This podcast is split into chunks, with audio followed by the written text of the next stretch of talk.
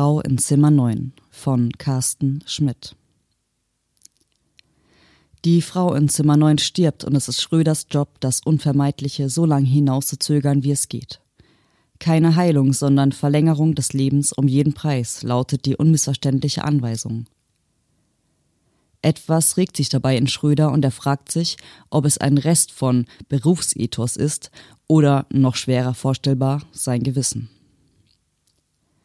Dr. Philipp Schröder, Onkologe, kann sich beides schon lange nicht mehr leisten. Topkarriere, Studium und Promotion in Rekordzeit. Teilhabe einer Privatklinik. Standesgemäße Hochzeit, Flitterwochen auf den Malediven, zwei Kinder, Haus am See, eine Geliebte als Konferenzbegleitung und eine andere für zwischendurch. Alles prima, tolle Aussichten. Immer weiter, immer höher, voll an die Wand. Schröder litt damals an der Krankheit so vieler brillanter Köpfe. Maßlose Selbstüberschätzung. Wer fast immer Recht hat, ist blind dafür, wenn er im Unrecht ist. Die Übernahme der Klinik sollte ein Deal unter Freunden werden, mit goldenen Handschlag für den Senior. Es wurde ein Millionengrab für Schröder. Er hatte gewusst, dass der Senior ein Arschloch war, aber zu wissen, dass ihn der andere trotzdem übers Ohr gehauen hatte, das schmerzte. Fast noch mehr als das, was danach kam. Pleite, Klinik weg, Haus weg, Frau weg. Dass er selbst die Löcher im Ehevertrag übersehen hatte, kostete ihn neben seinem Notgroschen auch die beiden Geliebten. Kein Geld und derart verarscht. Unsexy. Um die Kinder tut es ihm leid und was sie von ihm denken werden. Ein Versager, der Papa, nicht so wie Mamas Neuer. In der Talsohle dann kam die Rettung, ein einmaliges Angebot.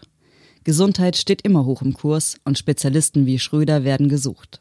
Drüben im Gürtel der Kerneuropa vom großen, bösen Imperium des Osten trennt. Wo man die Einflusssphäre des einen schon fast betreten hat, ohne die des anderen ganz verlassen zu haben. Gutes Personal ist dort billig zu haben, ebenso wie schnelle Genehmigungen, wenn das Geld stimmt. Schröders neues Geld stinkt nach Oligarchen, nach Mafia, aber es stimmt. Schröder denkt sich nichts dabei. Er braucht das Geld und da ist einer, der seines in einer Privatklinik anlegen will. Vielleicht auch ein bisschen waschen. Ist das so schlimm? Schröder arbeitet Tag und Nacht, denn er hat viel aufzuholen, wenn er eines Tages wieder ohne Scham seinen Kindern in die Augen blicken will. Hilfe gibt es aus dem Arzneischrank. Das neue Zeug ist kein Vergleich zum Schwarzmarkt mit Tilfenidat seiner Studienzeit. Perfekte Wirkung, weiche Landung, trotzdem illegal. Der Drogentest jedoch verschwindet genauso in der Versenkung wie die ganzen anderen Verstöße gegen Gesetze und Auflagen, die Schmiergeldzahlungen und Unregelmäßigkeiten, die in der Klinik und damit an seinem Namen hängen. Spätestens jetzt ist ihm klar, dass die helfende Hand ihn nur aus der Scheiße gezogen hat, um ihn ein Kopfüber darüber zappeln zu lassen. Philipp Schröders Treffsicherheit bei Entscheidungen mag in den letzten Jahren nicht hoch gewesen sein. Doch als er um den ersten von vielen Gefallen gebeten wird, ist er nicht dumm. Er stellt keine Fragen. Die Frau auf Zimmer 9 ist so eingefallen und sie wird bald sterben. Selbst mit den Mitteln, die Schröder im Normalfall zur Verfügung stünden, wäre es keinesfalls sicher, dass sie überlebt. Er soll aber nicht ihr Leben retten, sondern es nur verlängern. Auch sonst wirkt sie nicht wie eine von denen, die er für gewöhnlich behandelt. Abgeschirmt und diskret mit Sicherheitsvorkehrungen wie nirgends sonst. Welches normale Krankenhaus erlaubt schon Eskorten aus durchtrainierten und bewaffneten Spetsnaz-Gorillas mit perfekten Manieren und einem völligen Mangel an Empathie, die es ihnen erlauben, ohne Reue zu töten und ohne es böse zu meinen? Die Eskorte ist da, aber der Beistand fehlt. Keine der besorgten Angehörigen, Geliebten oder Gesellschafterinnen, die sich um die Mütter, Väter oder Kinder der Mafiabosse sorgen, während Schröder ihren Brust- oder Prostatakrebs behandelt, ihre Leukämie oder Melanome. Seit ihrer Ankunft war außer dem Personal niemand bei der Frau in Zimmer 9. Weder Besuche noch Anrufe. Dabei ist es kein einfacher Brustkrebs, keine Leukämie, woran die Frau leidet. Die Tumore, die sich durch ihren Körper fressen, hat Schröder nie zuvor gesehen. Mit Zeige und Ringfinger sucht er den Puls am Handgelenk der Frau. Die Sensoren erfassen ihre Vitalwerte einwandfrei, doch es sind kleine Gesten wie diese, die Schröder das Gefühl geben, noch Arzt zu sein und nicht bloß Verwalter von Pflegekräften und Labormaschinerien. Außerdem ist es wichtig für das Wohlbefinden seiner Patienten, dass sie sehen, wie er sich persönlich kümmert. Wichtig für die, denen er helfen kann und soll. Er bildet sich viel ein auf seinen Umgang mit Patienten, und als ihm das klar wird, lässt er das Handgelenk der Frau los. Die Frau schlägt die Augen auf. Doktor. Haben Sie Schmerzen? Ich kann Ihnen etwas dagegen geben. Niet, nein, danke. Sie hat Deutsch gesprochen. Ist mein Russisch so schlecht? Ich sollte mehr üben. Der Witz ist lahm, doch sie lächelt. Nicht schlecht, nur die Aussprache. Wie heißen Sie? Xenia Michalova. Frau Michalova, ich heiße Philipp Schröder. Mein Team und ich werden alles in unserer Macht Stehende tun, um Ihnen zu helfen. Die Lüge geht ihm gewohnt von den Lippen, doch ihr Blick, mit dem sie ihm zeigt, dass sie die Wahrheit kennt, schnürt ihm die Luft ab. Wann ist er bloß so ein Arschloch geworden? Wann hat man ihre Erkrankung festgestellt? Eine Woche, krank seit einer Woche. Es muss an der Fremdsprache liegen, denn Schröder kennt keinen Krebs, der innerhalb einer Woche derart explodiert. Aber Sie hatten doch bestimmt schon länger Beschwerden. Eine Woche, Spritze vor einer Woche. Ein Hustenkrampf unterbricht sie und sie verzieht das Gesicht. Die Schmerzen müssen mörderisch sein. Wollen Sie nicht ein Schmerzmittel? Wieder schüttelt sie den Kopf. Ich werde nun eine Gewebeprobe entnehmen müssen. Sie werden es kaum spüren, aber ich gebe Ihnen trotzdem eine kleine örtliche Betäubung. Während Schröder mit der hauchdünnen Biopsienadel eine Probe der riesigen Geschwulz an ihrem Oberschenkel nimmt, redet die Frau weiter. Sind Sie aus Deutschland? Er nickt. Sohn lebt in Berlin, studiert Medizin, wie Sie. Tatsächlich, erzählen Sie mir von ihm. Es ist gut, sie abzulenken, denn er muss weitere Proben nehmen aus den anderen Knoten verrückt spielender Zellen, die sich an mehreren Stellen unter ihrer Haut abzeichnen. Sie spricht über ihren Sohn Anton, der einmal Arzt werden will, und sie vergisst darüber die Schmerzen. Er sei ein guter Junge, natürlich, und habe sich zum Studium in Berlin entschieden, weil er, hier zögerte sie, es nicht so mit dem Mädchen habe und man in Berlin, er wisse schon, anders damit umginge. Sie ist erleichtert, als Schröder lächelt und erklärt, dass sein Bruder es auch nicht so mit dem Mädchen habe und das völlig in Ordnung sei. Was tun Sie da? An die Gorillas hatte Schröder sich gewöhnt, an Cohen nicht. Die Leibwächter sind harmlos, solange man es vermeidet, in ihrer Umgebung Dinge zu tun, die ihre reflexhafte Verteidigungsreaktion auslösen. Doch der Holländer wirkt, als quäle er Tierbabys zum Spaß und ist nervös und misstrauisch. Die fast farblosen grauen Augen, die zwischen seinen blondierten Stoppelfrisur und der Ruine einer schlecht verheilten gebrochenen Nase herausleuchten, fordern stets den Blick des Gegenübers heraus. Ihre Farbe ist so künstlich, wie die zerschmetterte Nase es nicht ist, und beides ist kein Zufall. Schröder ist kein Psychiater, doch er pflegt Annahmen über die Persönlichkeit von Menschen, die bewusst den Look eines soziopathischen Killers kultivieren. Ich habe etwas derartiges noch nie gesehen. Um eine Prognose treffen zu können, müsste ich weitere Untersuchungen anstellen. Ein Einblick in ihre Daten würde mir helfen. Schröder deutete zum DNA-Sequencer, auf dem die Probe der Tumore der Frau aus Zimmer 9 sequenziert wurden. Seit zwei Tagen wird das japanische Hightech-Gerät von Sascha in Beschlag genommen. Typen wie Cohen passen in das Bild, das Schröder von seinen stillen Teilhabern hat. Doch die junge Frau, die ihren Laptop mit der Labormaschine gekoppelt hat, ist ihm ein Rätsel. Sascha ist nach den anderen mit einem Taxi angekommen und hat seit ihrer Ankunft das Labor kaum verlassen. Sie sieht aus wie eine Studentin, trägt ein zwei Nummern zu großes Bandshirt und zerrissene enge Jeans, die im Schaft abgewetzte Militärstiefel stecken. Ihre Fingernägel sind abgekaut und die Nagelhaut hängt in blutigen Fetzen. Saschas Rechner ist ein Outdoor-Gerät, wie man es auf einer Ölbohrplattform vermuten würde. Sie hat mehrere Terminalfenster geöffnet und jedes Mal, wenn der Sequencer einen Abschnitt beendet hat, beginnen Zeichenketten über die Kommandozeile zu tanzen.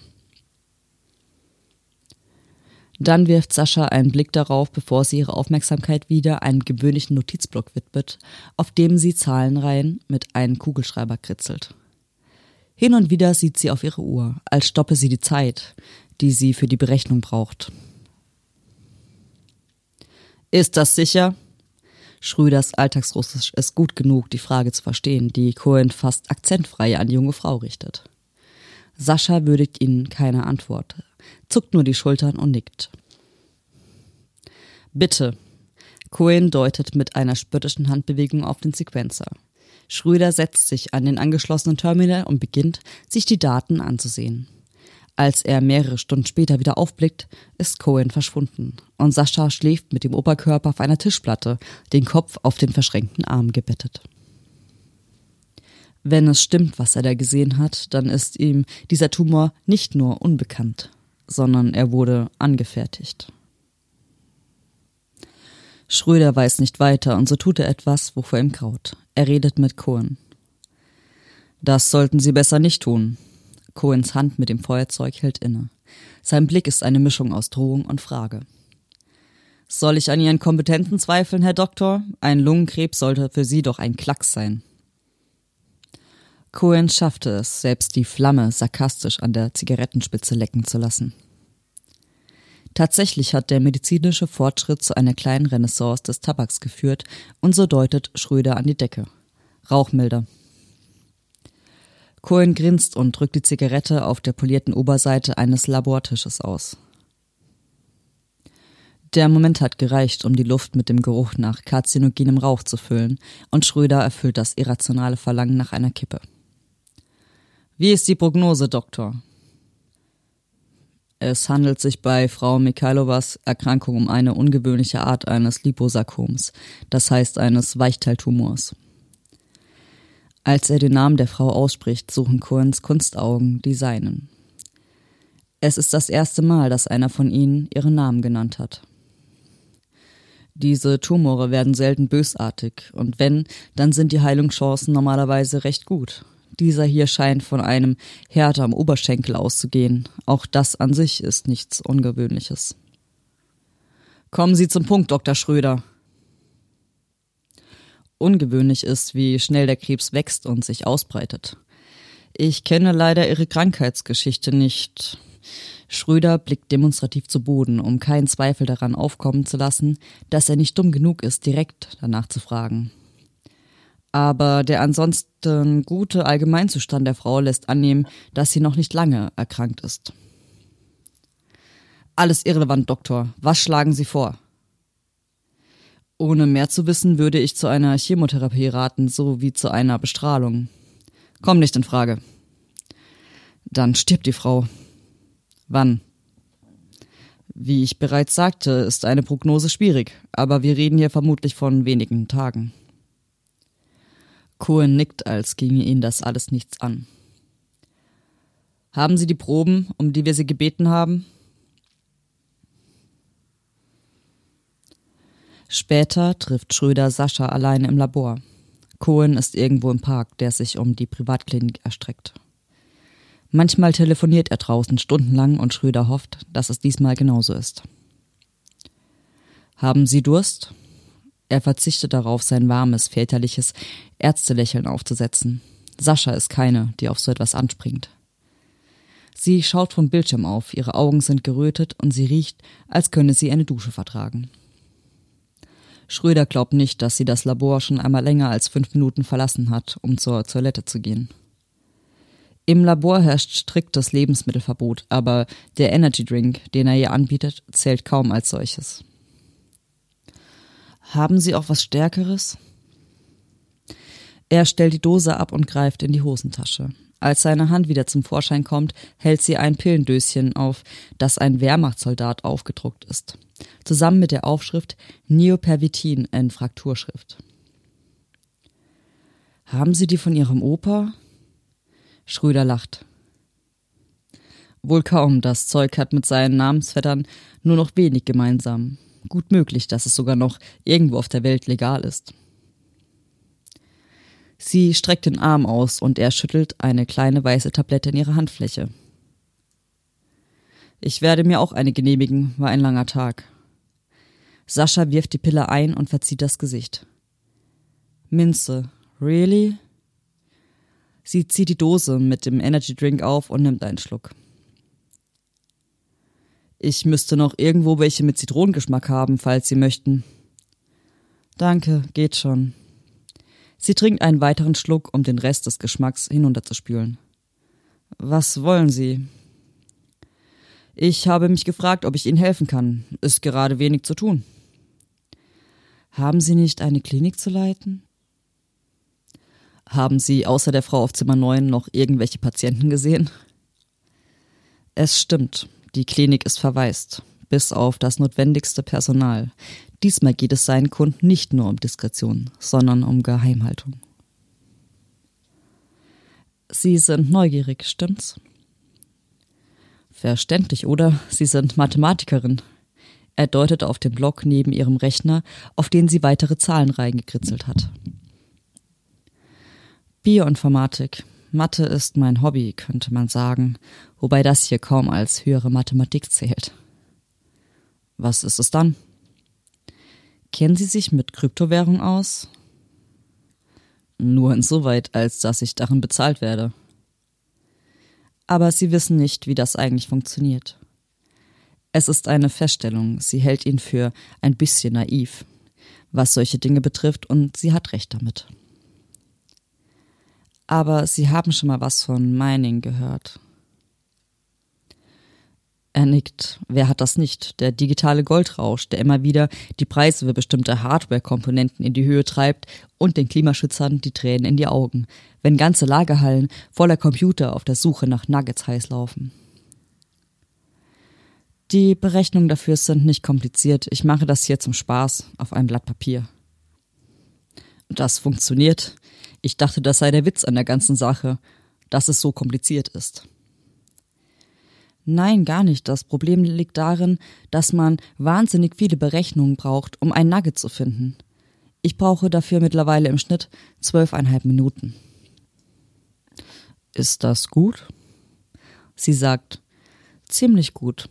Doch ihr Blick meint, ziemlich gut, Arschloch. Ich würde es wahrscheinlich trotzdem nie erleben, etwas Verwertbares finden. Deshalb nutzt man Computer, die eine simple Rechenaufgabe verdammt schnell, verdammt oft durchführen können. Dann nimmt man verdammt viele Computer, die alle zusammen eine simple Berechnung noch viel öfter verdammt schnell hintereinander ausführen können. Und dann findet man einen Nugget? Yep, wenn man Glück hat, sogar viele davon. Hoffentlich genug, um die Stromrechnung zu bezahlen. Und warum dann die Biologie? All das hier? Er zeigt auf den Sequenzer, der die Gewebeproben der Frau aus Zimmer 9 bearbeitet. Biologie ist im Grunde Chemie. Chemie ist eigentlich nur Physik und at the end of the day ist Physik auch nur Mathematik. Ganz weit unten, ganz tief drin ist alles Mathematik. Sie lacht kurz auf.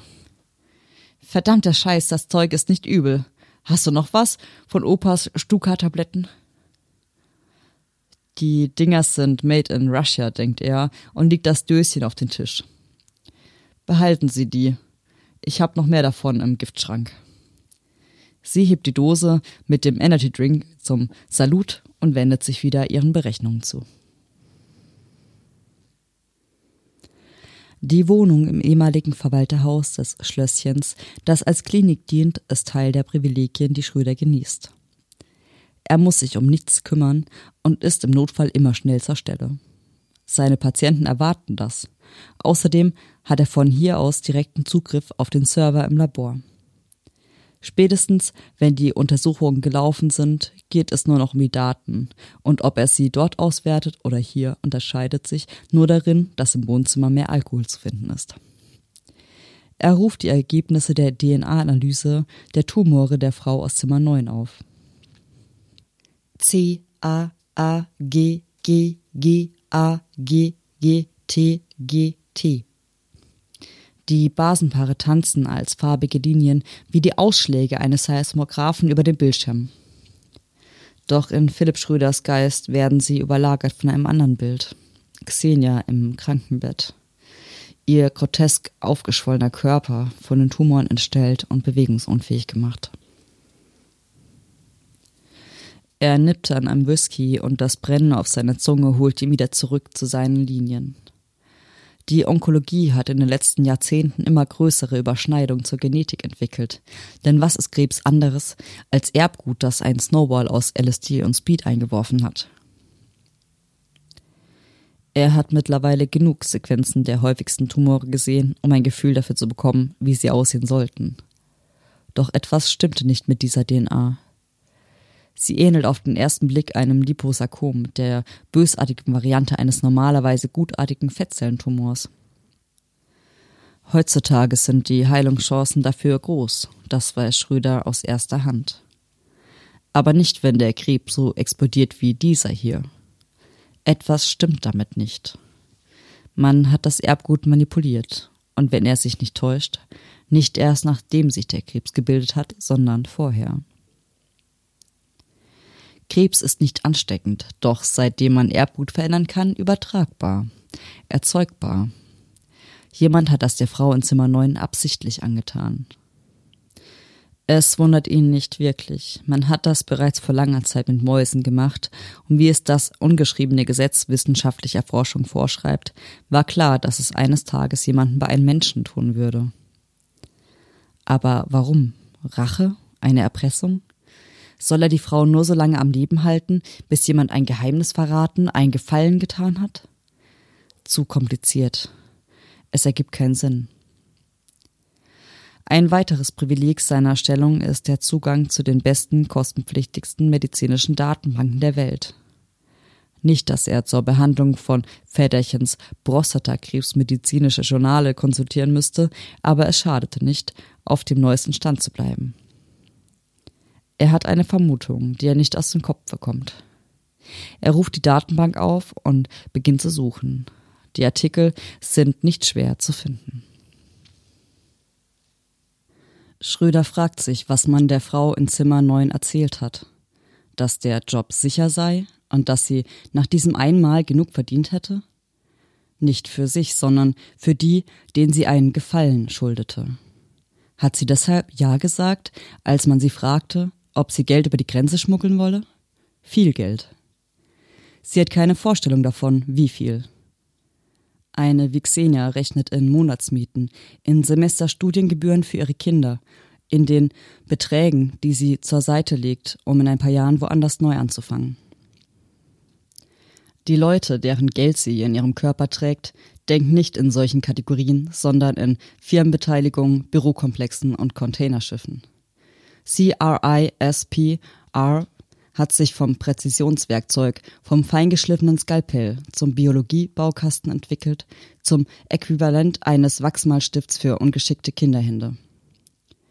Jede Biologiestudentin kurz vor dem Bachelor kann jetzt mit DNA herumspielen oder es für jemanden tun, der sie bezahlt und das Equipment dazu liefert. Die Anleitung dazu gibt es im Netz. Das Speichern von Informationen in DNA war in den 2010er Jahren der heiße Scheiß. Gewaltiger Speicherplatz und automatisches Backup durch Zellteilung, betrieben mit einer Scheibe Brot. Man speicherte Videos in Zellkernen, schleuse sogar in Genmaterial gespeicherte Schadcode in einen DNA-Sequencer. Warum also nicht Geld darin verstecken? Ein harmloser Fettzellentumor, leicht operabel, deutlich abgegrenzt vom umgebenden Gewebe. Nicht, dass am Ende das Moli mit ein paar Millionen im Unterfettgewebe durchbrennt. Schröder stellt sich das freundliche Gesicht eines Kollegen vor, wie er Xenia mit ruhiger Stimme den Eingriff erklärt. Oder war es eine Kollegin gewesen? So von Frau zu Frau? Da kann nichts passieren, alles völlig harmlos. Früher hat ein Muli wie Xenia Kondome mit unverschnittenem Heroin darin schlucken müssen. Und wenn die platzten, hässliche Sache. Dagegen ist das hier ein Kinderspiel. Da bleibt nicht einmal eine Narbe. Schröders stille Teilhaber haben so viel Geld, dass sie sich keine Biologiestudentin kurz vor dem Bachelor gekauft haben, sondern Sascha. Wie konnte es schiefgehen? Wie haben sie es appliziert? Sascha weiß sofort, wovon er spricht.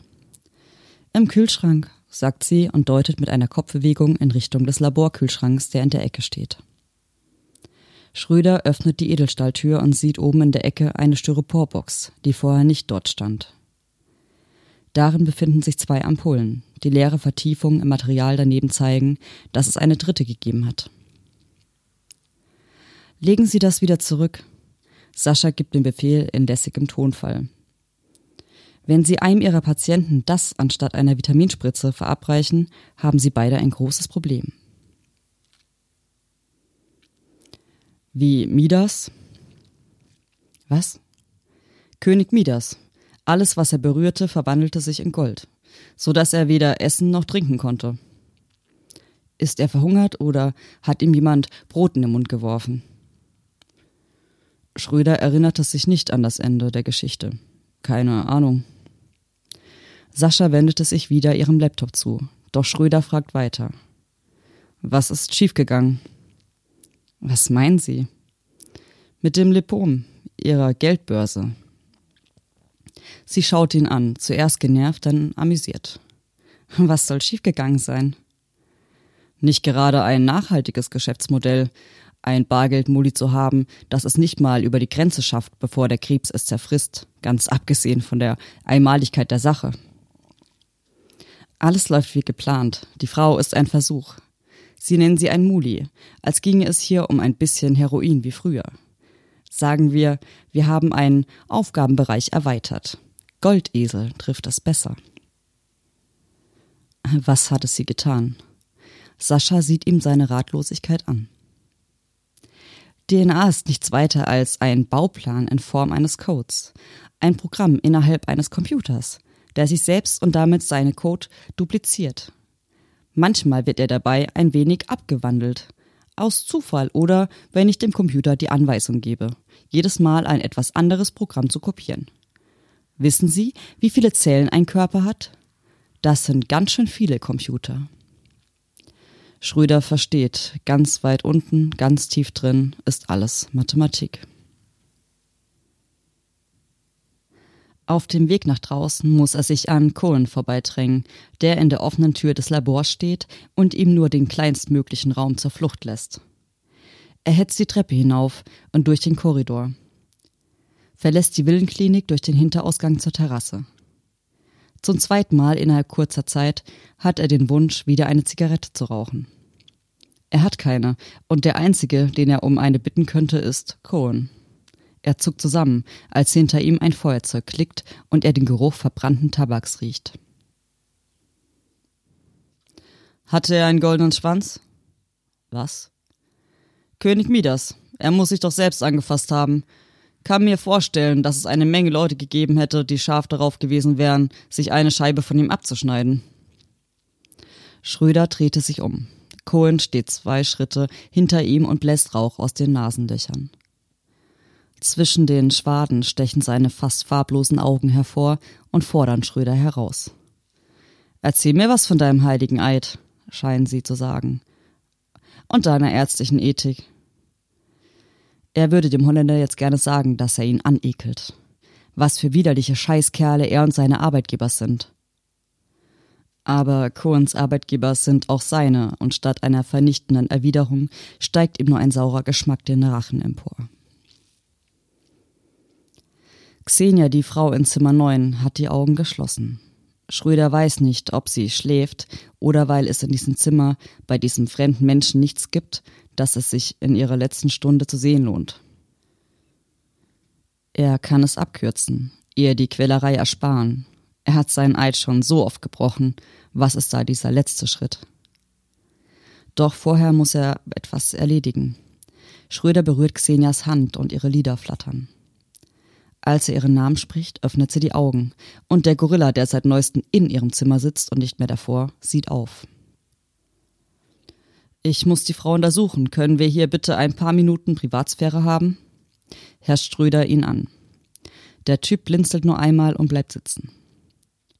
Herrgott, Mann, haben Sie Angst, dass sie durchs Fenster abhaut? Und wenn Sie schon hier sind, wollen Sie mir gleich helfen, Ihre Windel zu wechseln? Der Mann steht auf und verlässt das Zimmer. Er wirft Schröder einen letzten Blick zu, der zu sagen scheint, dass er keine Dummheit machen soll. Doch dafür ist es zu spät.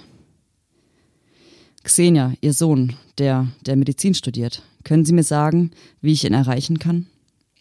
Er beugt sich zu ihr, so dass sie es ihm ins Ohr flüstern kann. Sascha zuckt, als er ihr auf die Schultern tippt.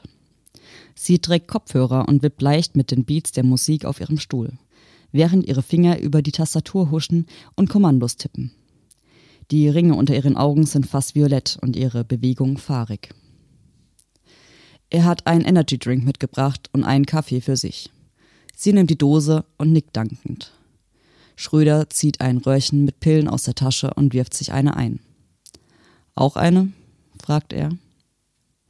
Wieder nickt sie nur, hält die Hand auf und wendet sich ihrem Terminalfenster zu. Nehmen Sie zwei, sagt er und legt ihr die Tabletten in die Hand. Sie spült sie mit der Zuckerblöre hinunter. Gott sei Dank keine Minze, Nein, keine Minze, denkt Schröder und geht in den hintersten Teil des Labors. Er setzt sich, nippt an seinem Kaffee und schaut auf die Uhr. Genau zehn Minuten später kippt Sascha von ihrem Stuhl. Noch eine halbe Stunde und er ist an der Grenze. Er widersteht der Versuchung, das Gaspedal durchzudrücken. Er weiß nicht, wie viel Zeit ihm bleibt. Die Freisprechanlage kündigt einen Anruf an. Wo sind Sie? Cohens Stimme klingt ruhig, doch in ihrem Unterton liegt die Androhung von Gewalt. Ich weiß nicht, was Sie vorhaben, aber Sie haben Ihre Arbeitgeber gerade viel Geld gekostet. Wenn ich Ihnen sage, dass Sie damit nicht durchkommen werden, dann rede ich nicht von einer Abmahnung. Wenn Sie jetzt zurückkommen, Schröder fällt ihm ins Wort. Ist Sascha noch da? Was? Ist sie noch da? Hat sie es Ihnen erzählt? Was erzählt? Natürlich nicht. Schröder hätte es an ihrer Stelle auch nicht getan. Die Einstichstelle an ihrem Oberarm. Wenn Sie einen Blick in den Laborkühlschrank werfen, werden Sie feststellen, dass etwas fehlt. Ich denke, damit sollten alle meine Schulden bezahlt sein. Er zögert. Es sei denn, Sie verspüren Sascha gegenüber eine sentimentale Verpflichtung. Dann kann ich Ihnen einen sehr guten Kollegen empfehlen. Zu lange warten sollten Sie damit aber nicht. Schweigen, dann Sie werden das trotzdem nicht überleben. Das wissen Sie, Doktor. Natürlich weiß ich das. Der Einstich an seinem eigenen Oberarm juckt ein bisschen. Er öffnet das Fenster und wirft das Telefon hinaus. In vier Stunden wird er in Berlin sein. Er hat Freunde dort, ehemalige Studienkollegen, die Zugang zu einem Labor haben. In ein, zwei Tagen wird er das Geld haben, um ihnen sämtliche Gewissensbisse abzukaufen. Für Anton wird mehr als genug übrig bleiben. Er muss nur schnell sein, den richtigen Zeitpunkt abpassen, solange er noch handeln kann. Ein Zahlenspiel. Denn ganz unten, ganz tief drin ist alles nur Mathematik.